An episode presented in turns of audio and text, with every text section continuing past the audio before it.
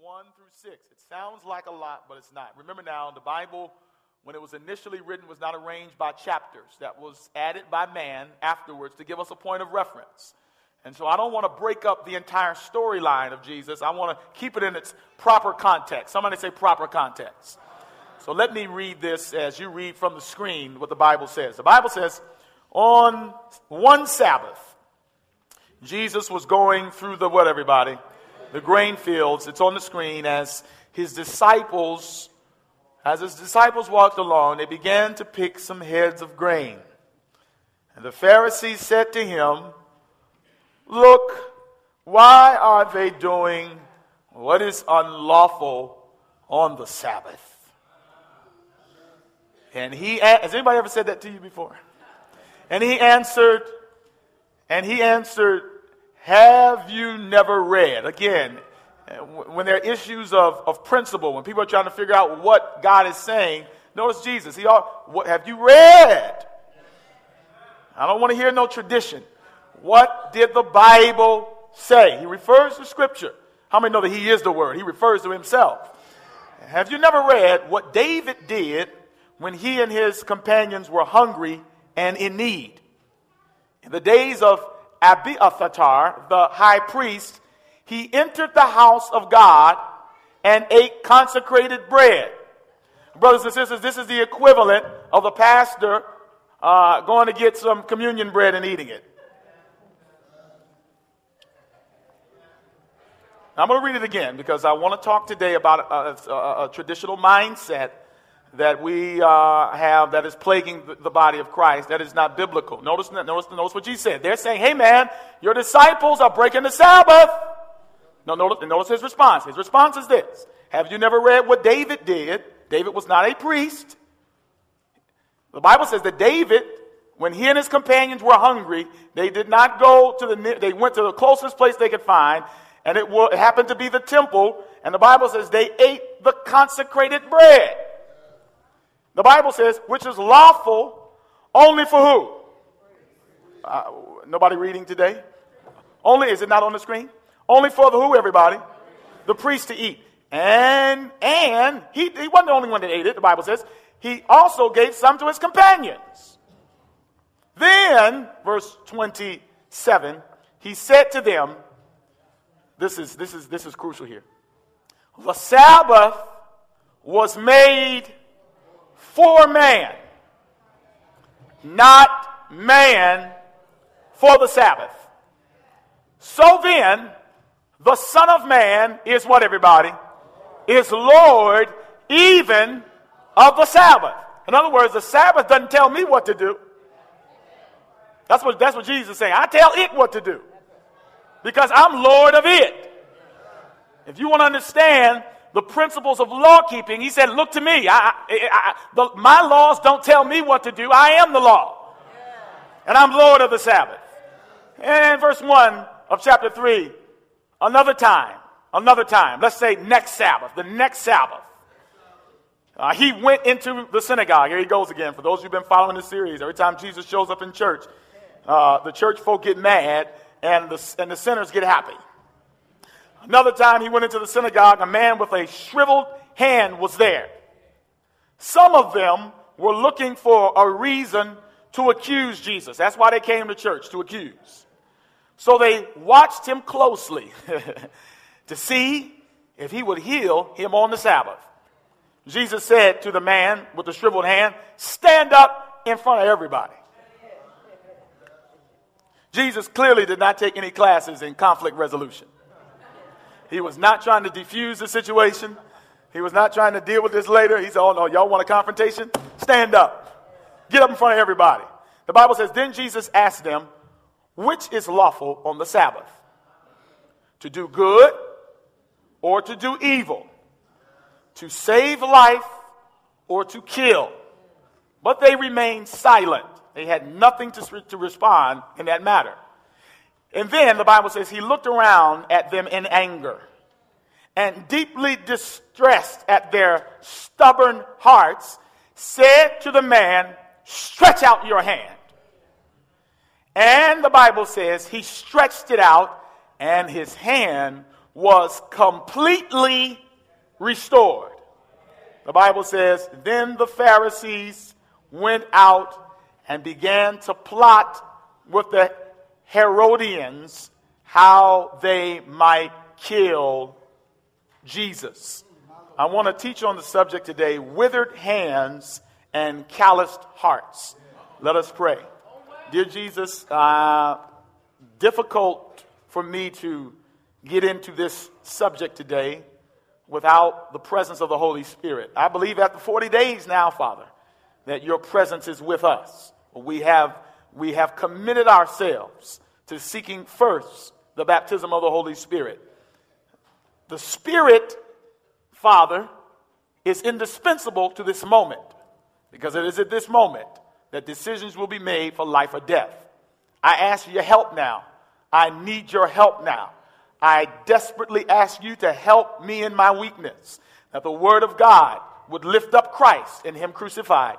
Is my prayer in Jesus' name. And everyone said, Amen, amen. and Amen. Have you have, as you have your Bibles nearby, I want to, uh, oh, well, let me just take this off. I'm sorry. I know this is week two in a row, but uh, y'all forgive me. I feel, feel a little uncomfortable. Somebody said they thought I looked nice today. I said, well, you know, at least one, one, one, one Sabbath out of the month. Come on, say amen. Uh, the context of this passage is, as we've seen before, Jesus is starting to bump heads with the church. One of the things that I, I am coming to realize as I'm studying the Gospels and reading about Jesus is that, watch this now, that I believe if Jesus were to come today in 2010, I believe, oh, 2000, where are we, 11 now? 2011. Is it 2011? If he were to come in 2011, 12, 13, 10, 9, 8, 70 years ago, I really believe that Jesus would run into conflict with the church again. I personally believe that most of us would not follow Jesus if Jesus came. The Bible teaches us that when Jesus came the first time, most people did not follow him. The only reason why most people follow Jesus is because of what he could give them. The crowds surrounded Jesus for blessings. The crowds harassed Jesus for miracles. The crowds uh, uh, could give could, gave Jesus no space because they did not want the kingdom of God. They wanted the blessings of God. And I, am driven to really give this consideration today because I'm asking myself as I'm reading this text, am I really, are we really following Jesus? Are we really following the Word of God? Or are we like the Pharisees where we are so uh, inundated with tradition, so inundated with what we heard somebody say we're supposed to do, so inundated of what we think church should be like that we really have totally lost sight of what God intended. Let me break down the psychology of a Pharisee. Most of us feel like we're not Pharisees and that we would not be Pharisees. A lot of us like to assume that if Jesus uh, were here today, that we'd be one of the 12 disciples, that we'd be some of the folk that actually supported his ministry. But let me share something to you about the Pharisees. You know, I've been trying to figure out why is it, Father, that when you share with people new revelation from Scripture, they are so resistant to the plain thus saith the Lord, but will go with tradition all day long. And it hit me. See, the Pharisees based their whole life on oral tradition. Somebody say oral tradition. In other words, everything the Pharisees had been taught, they were taught, follow this now, they were taught from somebody else. Watch this, watch this now. So when they were defending their position, when Jesus shook things up and started healing lepers, when Jesus started hanging with, with, with people of a bad reputation, it went totally against everything they had been taught. Somebody's going to get free today because a lot of you have a misinformed concept about what God really requires. And you've been under bondage for 30, 40, 20 years. Some of you, all your life, you've been under religious bondage and you've suffered religious abuse. There's not just sexual abuse. There's not just emotional abuse. Do you realize there's what is called religious abuse? Where people are, where people use church and religion and the word of God. That's one of the reasons why so many people leave the church.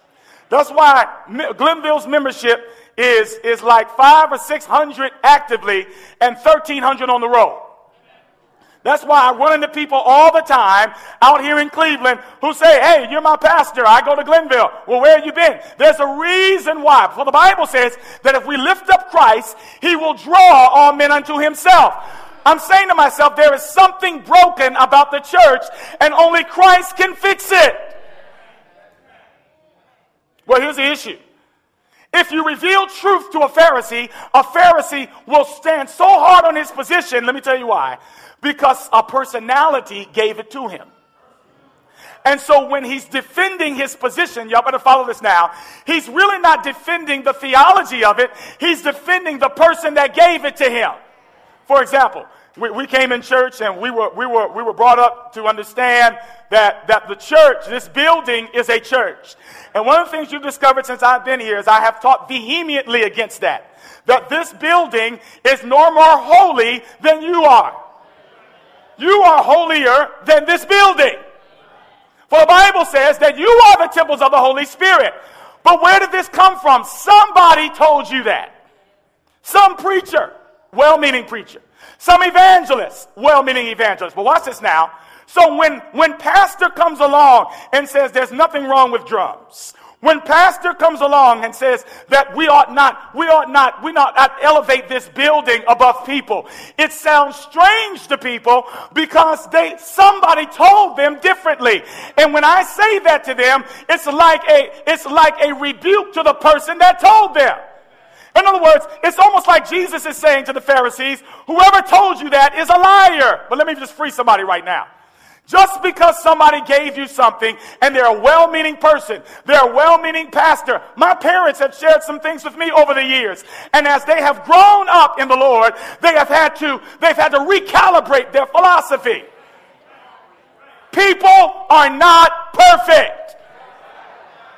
You need to be freed right now that some of the traditions that you have been taught about church, some of the things that have been ingrained in you, that they are not necessarily of thus saith the Lord, but some well-meaning person told you this and they told you the best they know. But as you're growing in Christ, as you're growing in relationship with Him, it is your responsibility not to hold on to what somebody told you, but to know what God said for yourself. Did, I, did, did that just make sense? What I just explained was so crucial there. So that when you hear things that go against everything you've been taught, you react to it and say, no, no, no, no, no, no. I'm not going to do that because you think there's an attack against the person that told you. There's some well-meaning people in the church. How many know I'm telling the truth? Some of you, ha- some of you are still operating under your grandma's religion. Some of you are still operating on what your father told you. Some of you are still operating on what C.D. Brooks told you. Some of you are still operating on what Jack Morris told you. Oh, I can't get nobody to talk to me in here. Some of you are operating on what some elder told you. Know that there's no problem with them telling you, but at the end of the day, you have got to know and have a relationship with God for yourself. I hope that's going to free somebody today. And, and if you decide to go with the conviction of the Word of God over what you were initially revealed, it is not disrespectful to the person that told you. So this is, it came to me. You know why the Pharisees were so against Jesus? Because he was not one of them. And they're like, who is this young cat? He ain't been in ministry but one year. He's not ordained. He's not been to the school of the prophets. Who is this guy? And he's coming in here healing folk. He's coming in here changing the tradition of the elders. He's got no experience. He's from Nazareth.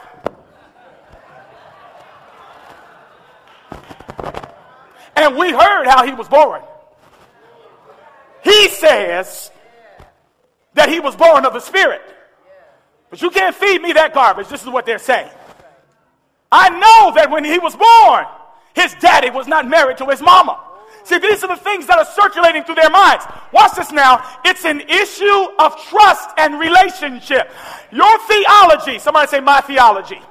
How you view God, somebody say how I view God is generally based upon a relationship with a human or a relationship with God. And spiritual maturity, hallelujah, moves you away from relationship with what somebody told you and moves you to relationship for what you know for yourself. And there are so many of us that are holding on to the old way or to the traditional way or to the pain or holding on to some concept of God. But my question to you today is when you are revealed, thus saith the Lord, when you see something different from Scripture, what will the Holy Spirit ask you to do?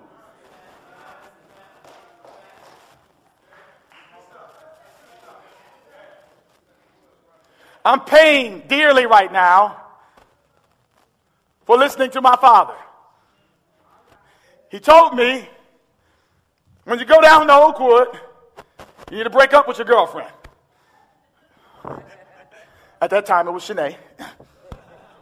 Church, amen. amen. This is actually supposed to be a humorous story. Y'all like on edge right now. Watch this now.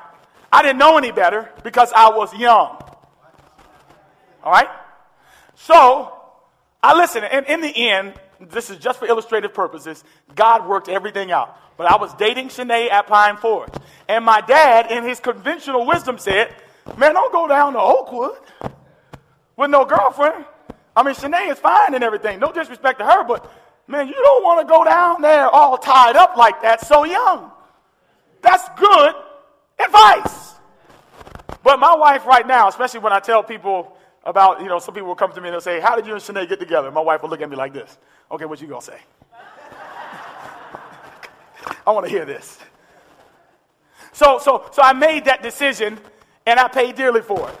And, and, many bad relationships. And God ended up bringing me back full circle, come on, somebody, to who I initially should have been with in the first place. But here's the issue I want you to see. Because, and sometimes you have to learn through experience, because when you are immature, you are, you are subject and you are at the will of those that know more than you. Now watch this. Sometimes the people that know more than you, they know more, but everything they know may not be exactly right. But God does not he does not judge you because you follow what somebody told you when you're in spiritual immaturity. So the Pharisees were not so bad because they listened to the tradition of the elders. As a matter of fact, anytime a Pharisee would get up to speak, the first thing he would say is, Rabbi so and so said this. So that when Jesus came, the first thing that comes out of his mouth is, Thus saith the Lord. And they said, hold on now, this guy has no point of reference. He's not been to any schools. He has no connection with anybody. But notice now, they were in spiritual immaturity. So only thing they could go with is what somebody told them.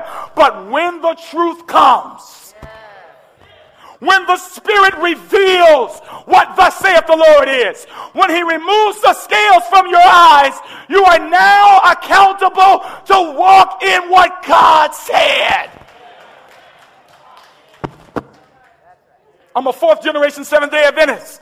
And there used to be a time I thought that I could get in just based on the merits of who my family was. My daddy's a preacher. My mom worked for the General Conference. I got, I got folk who are all involved in the Adventist system. But how many know today that your relationship with Jesus Christ is the only thing that can give you entrance into his glory? You cannot have a relationship with God that is based on what you heard. You got to know him for yourself. Well, see, the issue with Jesus here is presented disguised in the Sabbath. And how many of us know in here that the Sabbath has been used over the years as a whipping stick? It wasn't until I got older and started working that I actually appreciated the Sabbath because I could get time off. But there are many of you who grew up in homes. There are many of you who, who, who had the experiences of life where, where, where, where Christianity and religion and Adventism or wherever you're from, Pentecostal, whatever, it was, it was such a negative viewpoint. It was always about what you couldn't do. It was always about where you couldn't go. It was always about what you couldn't eat. It was always about what you couldn't say. It was always about what you can't do. And the truth of the matter is, brothers and sisters, that thing drives people away. And the goal of the enemy the goal of the enemy is to try to paint God in two ways. I'm getting to the text. Let me just lay this thing out. Number one, he wants to paint him as a tyrant. What do I mean by that? He wants to make God look mean. He wants to make God look like he's watching everything you do so that when you do wrong, he can deal with you. There's some of you right now who are dealing with consequences of things you've done, and you actually think that you're being punished by God. I got news for you, honey. Ain't nobody in here being punished by God. If you were punished by God, then you never would have been.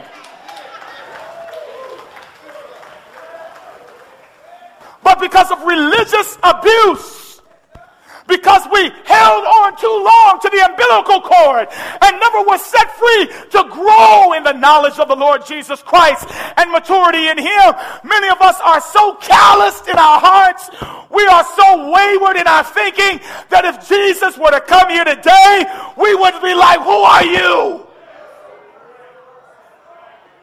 Anybody know what I'm talking about in here? Can we just talk about this thing today? Does anybody know what I'm talking about? You see God as a tyrant. You're afraid of God. I remember the first time I went to the movies.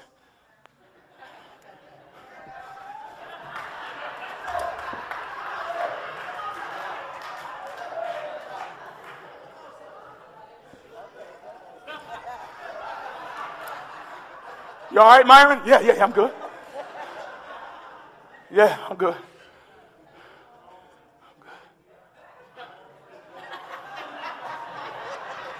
Anybody know what I'm talking about? Look, I'm not here to preach a sermon about movie going. I'm just telling you, sometimes we have been fed a certain perception about who God is. And let me just tell you, God is not mad at you, He's madly in love with you. He's not waiting to get you, He's trying to save you. His mercy endures forever. When I'm at worst, he's at his best. When I'm lying, he's the truth.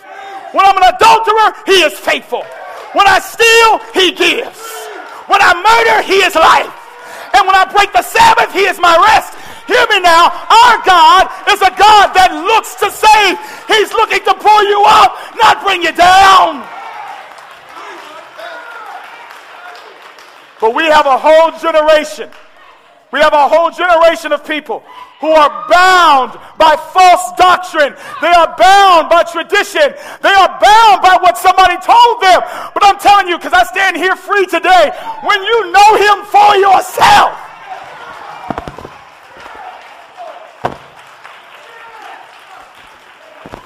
And so, the Pharisees now, all 6,000 of them, have converged on everything Jesus is doing. Can I have a little fun with this? I, I, love, I love to tell a Bible story. And so now Jesus has offended them by who he hangs with. He has offended them by who he has called as his disciples. He has offended them by eating and drinking with sinners. He has offended them by healing lepers.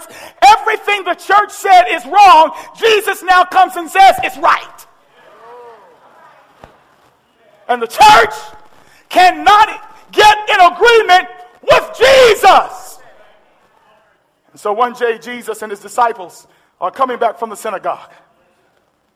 They have ministered. Jesus has preached on the power of the anointing of God.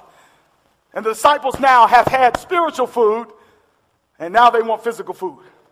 According to the law, it was not stealing to take uh, someone's grain or wheat or pick from uh, someone's uh, farm it was, there was no penalty of that.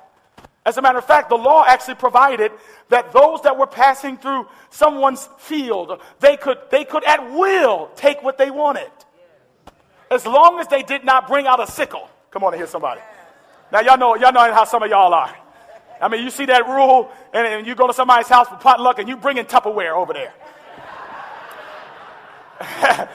You, you, got, you, got, you got your plasticware that you bring into somebody's house to take home leftovers. No, no, no, no, no, no. That's not what God is. God is saying if it, if it just so happens to be that there is leftovers and they have a plate, then you take some. And so they were free to do that. And so notice now, the disciples are picking wheat. And, and in order to pick wheat, you have to separate wheat from chaff. And, and you rub it in your hands and, and you pop it in your mouth. And so the disciples are doing that. They're, they're just picking wind. They're eating. And, and, and, and all the while, you have to see now, these, this, the, the, the wheat raises up to about three and sometimes to five feet high. So they have to actually create a path in the wheat. But while they're creating a path to get where they're going, the brothers are hungry on the Sabbath day. Now, all the while, the Pharisees have set up what we would like to call Jesus surveillance.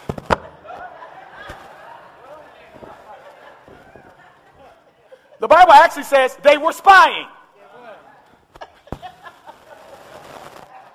I think, I think, I think, I think they're going down. Yeah, do you see him? Yeah, I see him. You got, hey, you, you got an eye on him? Yes, he's 12 o'clock. What's he doing? Uh, hold on now. Hey man, these guys breaking the Sabbath. Oh yeah? Let's pull up on him. And so Jesus and them minding their own business, and all of a sudden these guys just jump out of the bushes. Uh, hello, Jesus. Don't mean to interrupt your journey just a little concerned today. Been making a note of your practices, and we take much umbrage with them. We are challenged by some of the positions that you have taken recently, but today you have gone too far. The only thing that distinguishes a Jew from anybody else really is the keeping of the Sabbath. And you, who claim to be a great spiritual leader, are allowing these peasants that you call your disciples to harvest and thresh wheat on the Sabbath. Jesus, you've gone too far.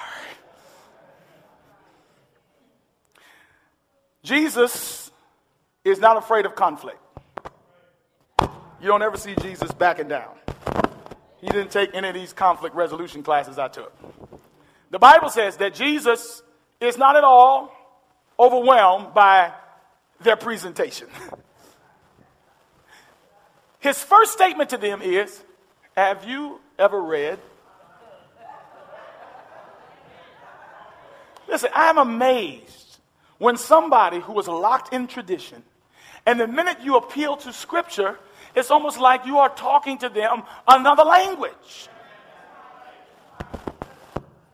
Did, did, have you read what David did? The Word of God says that David and his boys were hungry because they were running for their lives, and they went in the holy place and took the sacred bread. I'm trying not to go here on a particular area. But in many ways, we as believers are more Catholic than we realize. Some of the traditions and things that we do as a body of believers, I'm, I'm, I'm not going to call anything out because I don't want anybody to feel like I'm calling them out or insulting what they have been taught. But I ask you to compare our practices with Scripture. Some of the things we do, where do they come from? Have they come from a clear, thus saith the Lord? And so here you go. These guys are standing there trying to tell Jesus how to keep the law that he created. And then he makes this bold claim about the Sabbath. Incidentally, when Jesus dealt with the Sabbath, he never asked if or when the Sabbath was. His simple statement was, is that, hey, the Sabbath was made for man and not man for the Sabbath. Amen? In other words, he, notice this now. This text is really not about the Sabbath. This text is really about how we relate to the law of God. When, I, when my ear gets sweaty, this thing just pops off. Let's, let's work with that.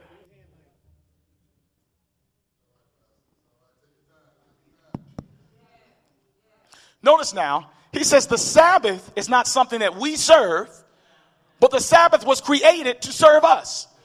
Let's go back to the book of Genesis. The Bible says when God created the heavens and the earth, for six days he was creating, and he created man before the Sabbath. He gave man the Sabbath, come on in here, somebody, after he was created, which is to suggest that the Sabbath was given to be a blessing to man. But I got to ask you a question. Why is it that the Sabbath over the years has been anything but a blessing? Our children dread the day that it comes. And many of us are still trying to do what we were doing all week long on the Sabbath because we don't understand the purpose of God's holy day. So then Jesus says, I need to show them how this works. Take a note of this. The Word of God says that on the next Sabbath, they, they couldn't fool with him no more. Them guys got together and they said, man, we got to figure out how to get this dude. We're going to get him. So they said, we got it. Now, it didn't occur to me, take out your Bibles, until I looked through the text what these guys actually, what lengths they went to to try to challenge Jesus. Here Jesus is exploiting them with scripture, showing them the right way to go, but their pride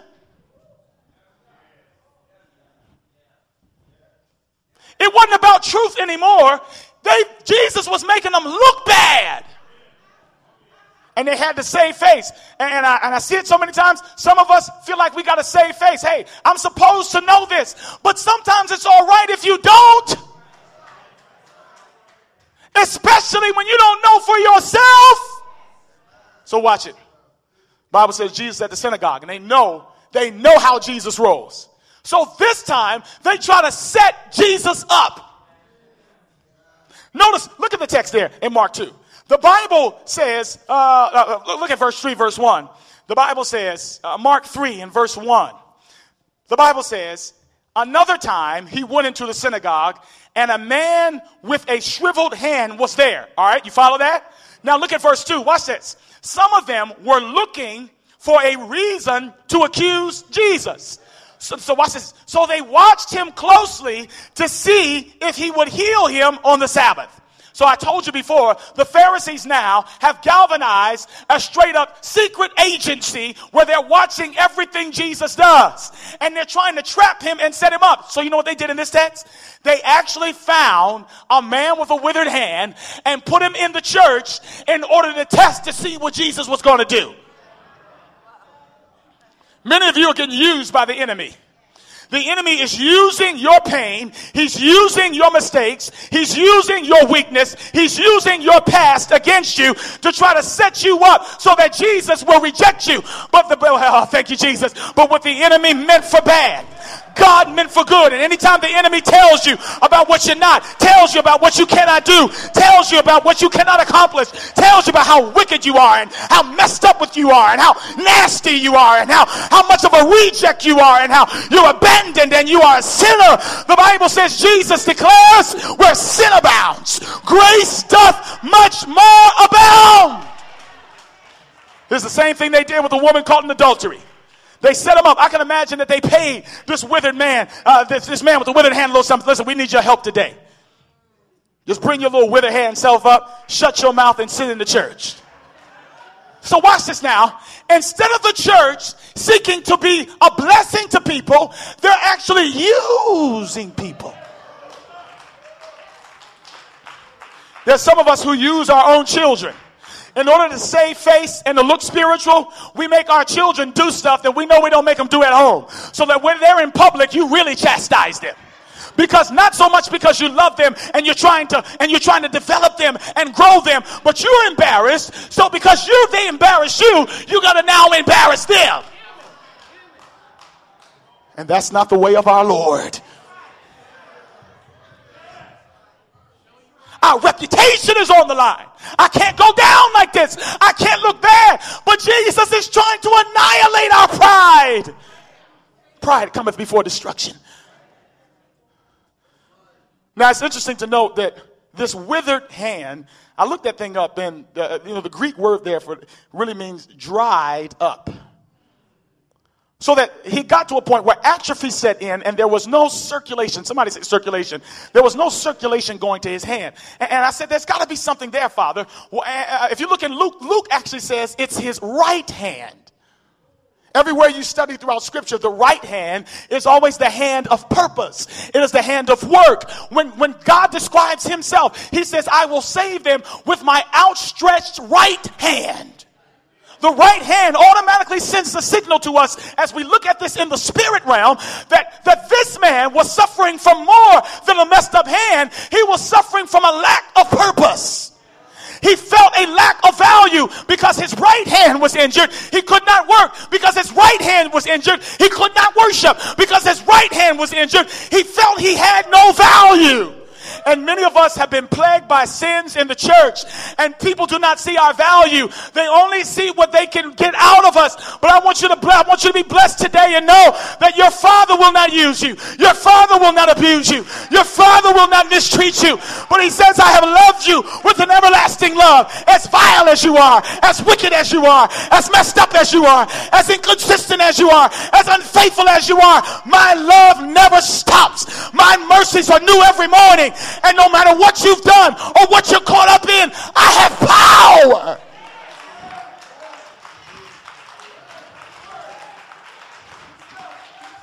So check this. Instead of the church seeking to be merciful, oh, please, I'm almost done. I said, Lord, I had to repent when I, after I was reading this text. I said, that's me. The Bible says the Pharisees come to church looking for everything except Jesus. They watching people. They looking at their watch. They trying to figure out if we follow protocol, if we didn't. They're trying to see what somebody's wearing. They're trying to see who came. They're trying to see why they came. They're trying. And look, notice now, you know you're a Pharisee when you come here and when you're involved in the fellowship of believers, and the only thing you can see is other people instead of yourself.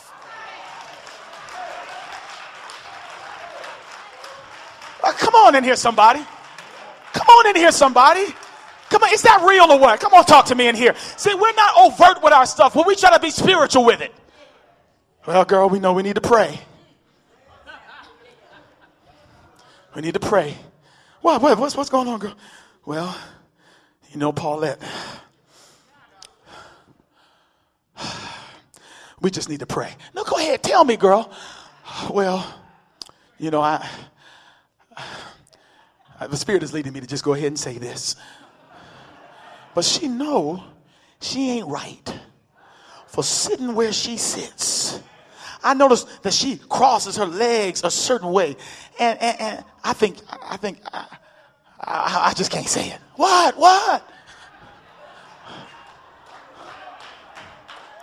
I just, I just want to do the Lord's will. You know, I just want to serve Him. You know, I'm not trying to cause any trouble.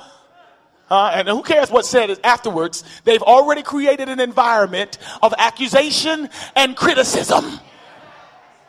And where the spirit of criticism and accusation and fault finding and trying to see what's not right with the church exists, you know, quoting Ellen White, that you have no more the spirit of Satan. The Bible says that the devil is the accuser of the brethren. Hear me in here now. Pastor Edmonds is not trying to make us loose and liberal, but I am trying to make us loose and liberal with grace. For the Bible says if there's sin, then grace ought to cover it. The Bible says that we ought to give mercy and not sacrifice. Let me wrap it up. So watch this now. These brothers are so bent on trying to be church patrol.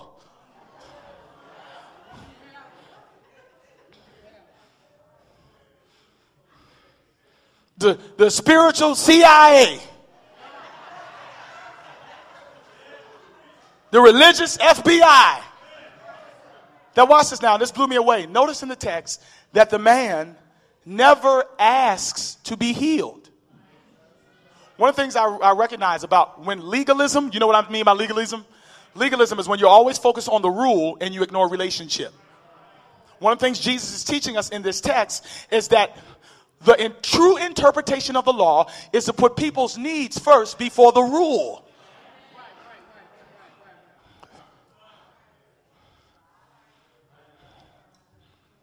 Some of us so paranoid. I remember there have been times where you know, uh, we had relatives, and uh, uh, well, we all got relatives, right? Well, we had some cousins in D.C., and they were not, they didn't believe as we believed. And every year, they would have a family reunion on Saturday.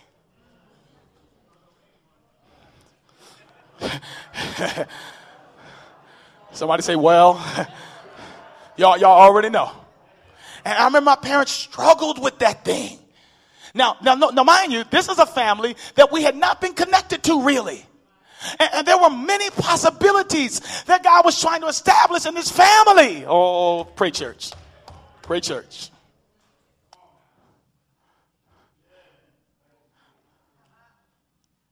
We initially would not go because it was on the Sabbath and it was not in keeping with our idea of the Sabbath. And for some of you right now, like me, I'm telling you, when Jesus made this statement, for the Son of Man is, uh, uh, Sabbath was made for man and not man for the Sabbath, that shook me. I heard it all my life. I, know, I think I know what it means. But now that I know what it really means, I'm like, man, I've not been taught that before. I'm not taught to put people before policy. I'm not taught to put, to put relationship before rules.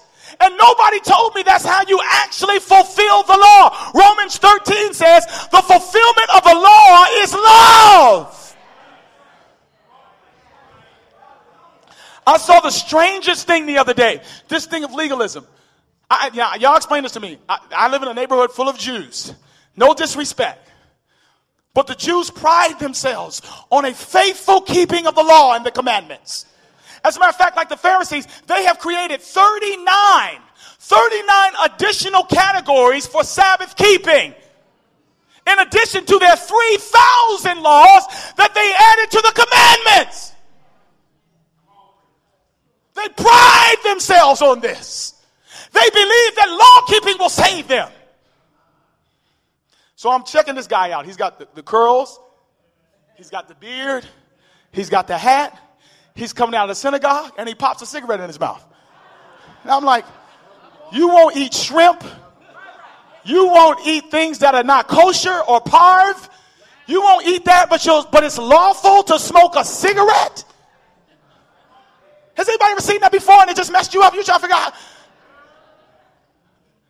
outside the synagogue. Notice that we're not talking about grace and understand where people are. I'm just telling you, we, when we, when we are the ones that are the architects of the rules, there always is a hole in it.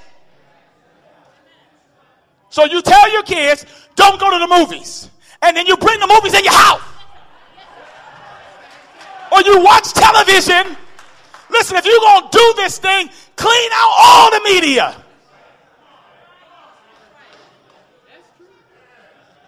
And so when we create a rule that we have interpreted from scripture, we always run into problems. And then your kids get older and they start asking you, why? Because I said so because Ellen White said so. And y'all know in here that I believe in the prophets of the remnant church. I got some quotes in here that I'm going to share with you in a minute that's going to rock your sock. But we got to stop using the Bible and church and religion as a whipping stick to control people. Grace is what we need. Mercy is what he desires. Love is what changes the heart. I was sinking deep in sin, far from the peaceful shore, very deeply stained within. Where y'all at in here? Seeking to rise no more. But the master of the sea heard my despairing cry from the waters lifted me. Love lifted me. But we want to control people. I've seen it all.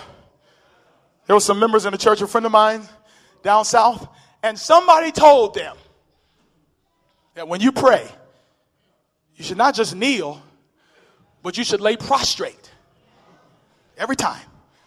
So the pastor, when he would come in the church on Sabbath, when the choir would sing, no lie, the choir would sing on their knees. When it's time for him to, to, to do intercessory prayer, he's stepping over people. And you say, so where did that come from? I've been to places where people still cover their heads during prayer time or what. Where did you get that from? Who told you this? And some of us are bound by these rules to do, and, and the minute we don't do it, we feel like all of hell is going to come after us. So here's the point I was making about this guy. Let's assume that he, th- this is the Pharisees' church, right? The Bible says they have the form of godliness but no power. That's another way you can tell a legalistic church because they do all the rules, they keep all the regulations, they know all the standards. But guess what? There is wickedness and sin, and people are bound all over this church.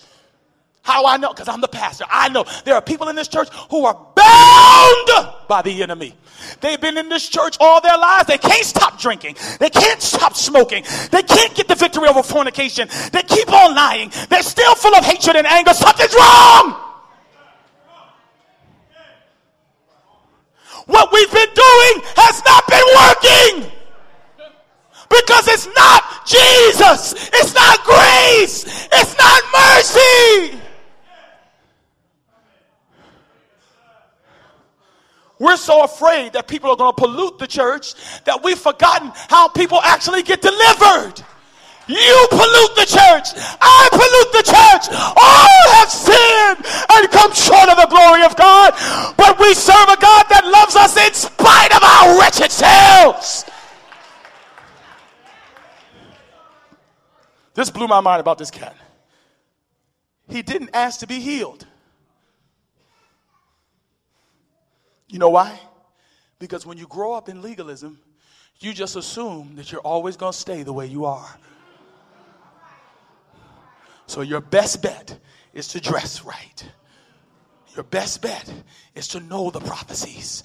Your best bet. One of the things I found out when I was at Oakwood, I used to run into a lot of religious nuts. And a lot of them were preachers. A lot of them were preachers. And I remember one guy, he, he, he felt like there was so much sin on the campus, he decided he was going to sit in sackcloth and ashes. He shaved all of his hair, all of it, all of it. He put dirt on, sackcloth and ashes, and he sat in the middle of the campus decrying the, the wickedness of the campus. Now, I'm going to tell you right now, you ain't going to reach no college students like that. But he had to take, he had to take a stand. He had to make a point. Everybody was turning to wickedness. So one cat came up to me one day and said, I haven't sinned in a month. I said, Negro, you just sinned. Show lying self. But watch this now. One of the things I notice is when people double up, they're trying to cover up.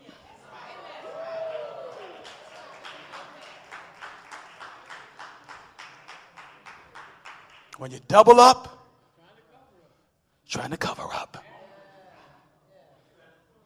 When you're so worried about what people are going to think about my family, trying to cover it up. There was one particular gentleman I remember very, very, very clearly. Let me get ready to close here. this guy, hardliner, hardline preacher, hardline. He had been molesting his daughter for 20 years. Religious abuse, traditions. Some of you hold offices in this church right now because you're running from the truth. Some of you come to Sabbath school, you come to church, you come to prayer meeting, you're doubling up.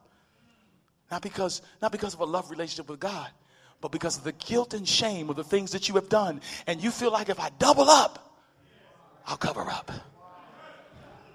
Brothers and sisters, there's only one way to be covered. What can wash away my sins? And nothing but the blood of Jesus. Some of us have moved. We, we, we are so in running away from our mess. We think if I relocate, if I remarry, if I read this, if I read that, if I get a degree, if I, if I, if I become a teacher, I, and you're using your life as a covering act for the pain that is within. But I got news to you today. You don't have to do that. All you have to do is reach your hands towards heaven and say, Lord, I surrender. Come into my life. Deliver me. Brothers and sisters, I believe that we serve a God of deliverance. Oh, hear me now. I believe we serve a God of deliverance. I stand here today. I stand here today as a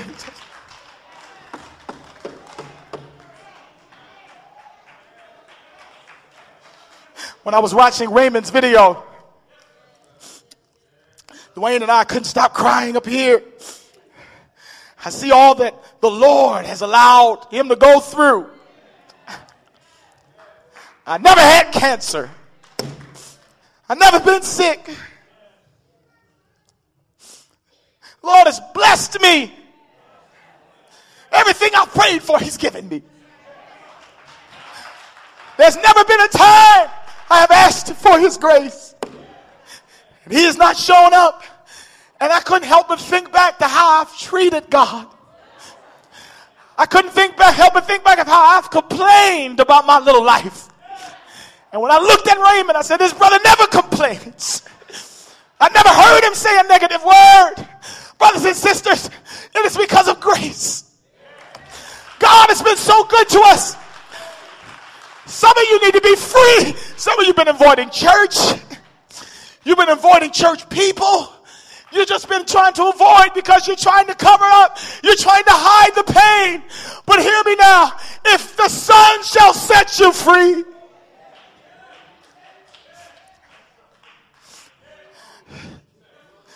Oh, I'm just going to go where the Spirit leads me today. Some of you are dealing with unforgiveness and hurt. You've been abused. You've been rejected. You made a mistake. You got divorced and they treated you like trash. You got pregnant and they ran you out. Somebody died in your family and nobody from the church came by to see you. Let me tell you something, that's not Jesus. We in here will mess up. We in here, we will fail. We will make mistakes, but your Lord will not leave you. Does anybody know what I'm talking about in here today? But we have lost sight of God's grace.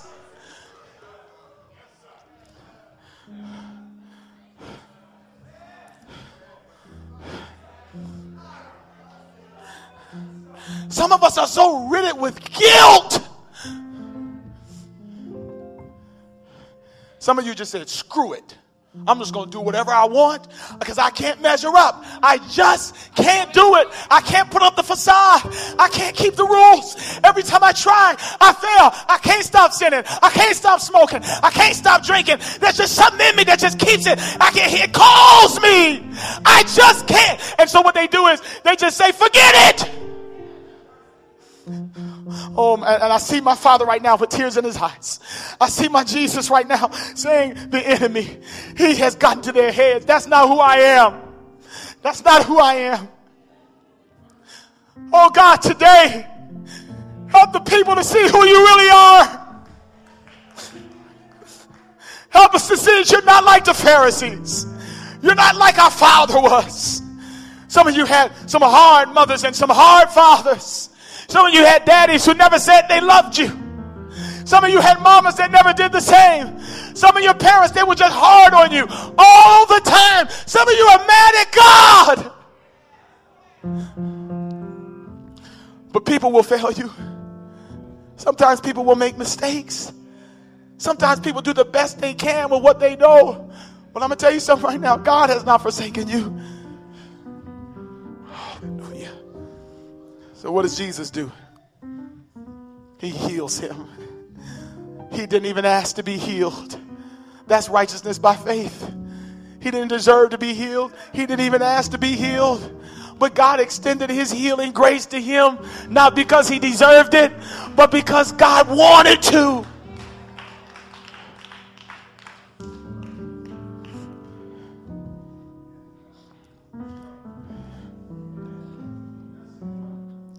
So you had a man in a church who spent his whole life, and every Sabbath, the Lord's Day, he would come in and leave unhealed. And all they would do was get up and rehearse the traditions. All they would do is just, is just teach what they'd always been taught. But, brothers and sisters, what church is about, what Sabbath is about, it's about people getting free. You know, as I was studying for this text, it amazed me.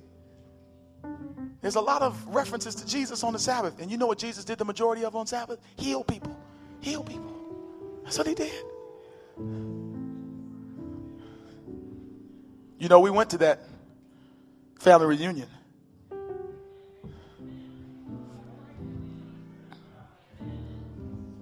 Yeah, we went. Because that family had always assumed that we were religious fanatics and we were bigots. They were having just a family event. Surely there was music there that we would not have appreciated. Surely they had a couple of beers. Come on in here, somebody. Everybody got an uncle that bring a 40 somewhere. But the Lord is trying to teach us I desire mercy and not sacrifice. I desire you to build relationship with people. What is a better witness? For you to stay at home with your, your, your nose up in the air or to go and be a blessing?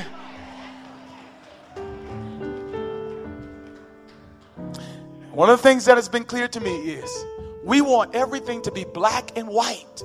But sometimes God wants you to figure it out with prayer and fasting. Your heads are bowed, your eyes are closed.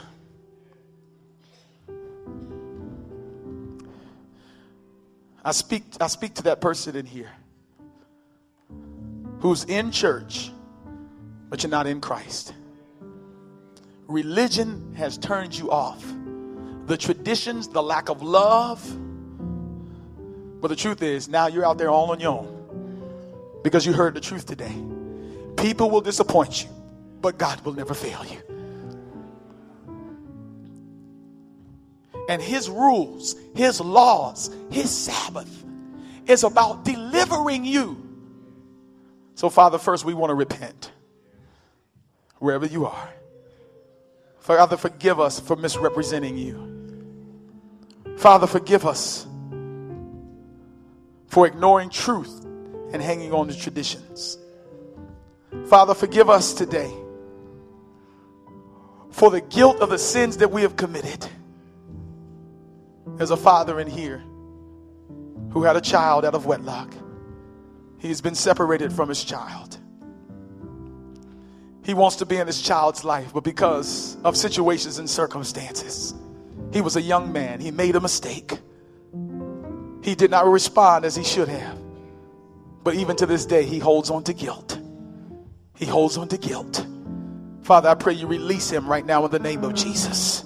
Release him. Help him to know that he is forgiven. Help them to know that the grace of God is sufficient. There's a mother in here. And you mishandled a situation with one of your children. It could have been your daughter, could have been a son. And you think back and, and you still hold on to the pain. And every time you see that person, you're reminded of your guilt. Be free in Jesus' name right now. Be free. Be free. Be free. Be free right now. Be free. There's a young lady that has committed multiple abortions under the sound of my voice multiple abortions. And every time you see a baby, your heart flutters within you. the guilt, the condemnation, the enemy comes at you. And you've been doing everything you can, religious wise, to try to cover up.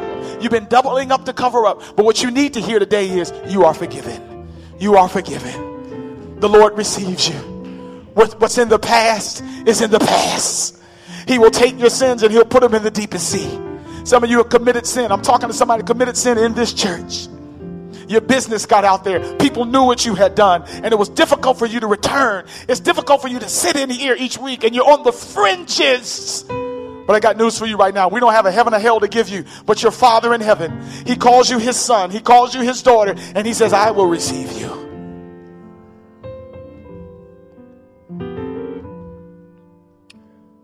As a husband or a wife that has made a decision in their marriage that has caused what seems to be imminent failure. And the enemy has told you, see, you messed up now.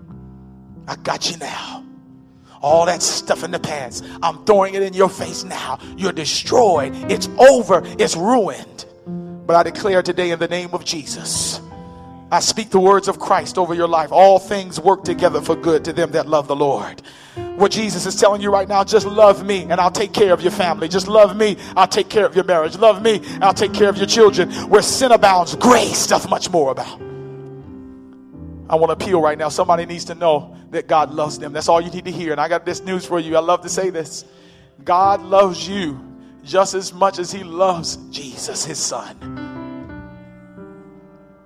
Jesus loves you, God the Son, just as much as He loves His Father. Wow. Thank you, Jesus. You are loved today. God loves you. Who do you think has been there looking after you all this time? Who do you think has been there that's been keeping you alive and keeping your mind sane and keeping you from giving up? You almost wanted to end it all. Who was there? Jesus. And so I want to make an appeal today. Somebody today just needs to feel forgiven. The rules, the regulations, your sins, your past, the Pharisees, the church have made you feel everything but a child of God. But you heard today that Jesus loves you in spite of. If that's you, I just want to invite you to stand and come down here and stand with this pastor. This pastor, this pastor who needs God's grace this pastor who needs his mercy. I just feel that there's somebody in here today that just needs to sense the forgiveness of God. Just come out of your seat and say, Yes, Lord. Yes, Lord. Help me to get over this thing. Set me free from this thing. Set me free from this thing. Loose me from my past. Loose me from my mistakes. Loose me, Father.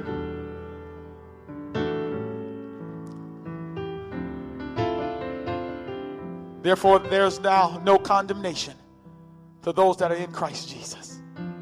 You may not be able to come down, but I just want you to stand up. If you just if you just if you just need to know that you are forgiven.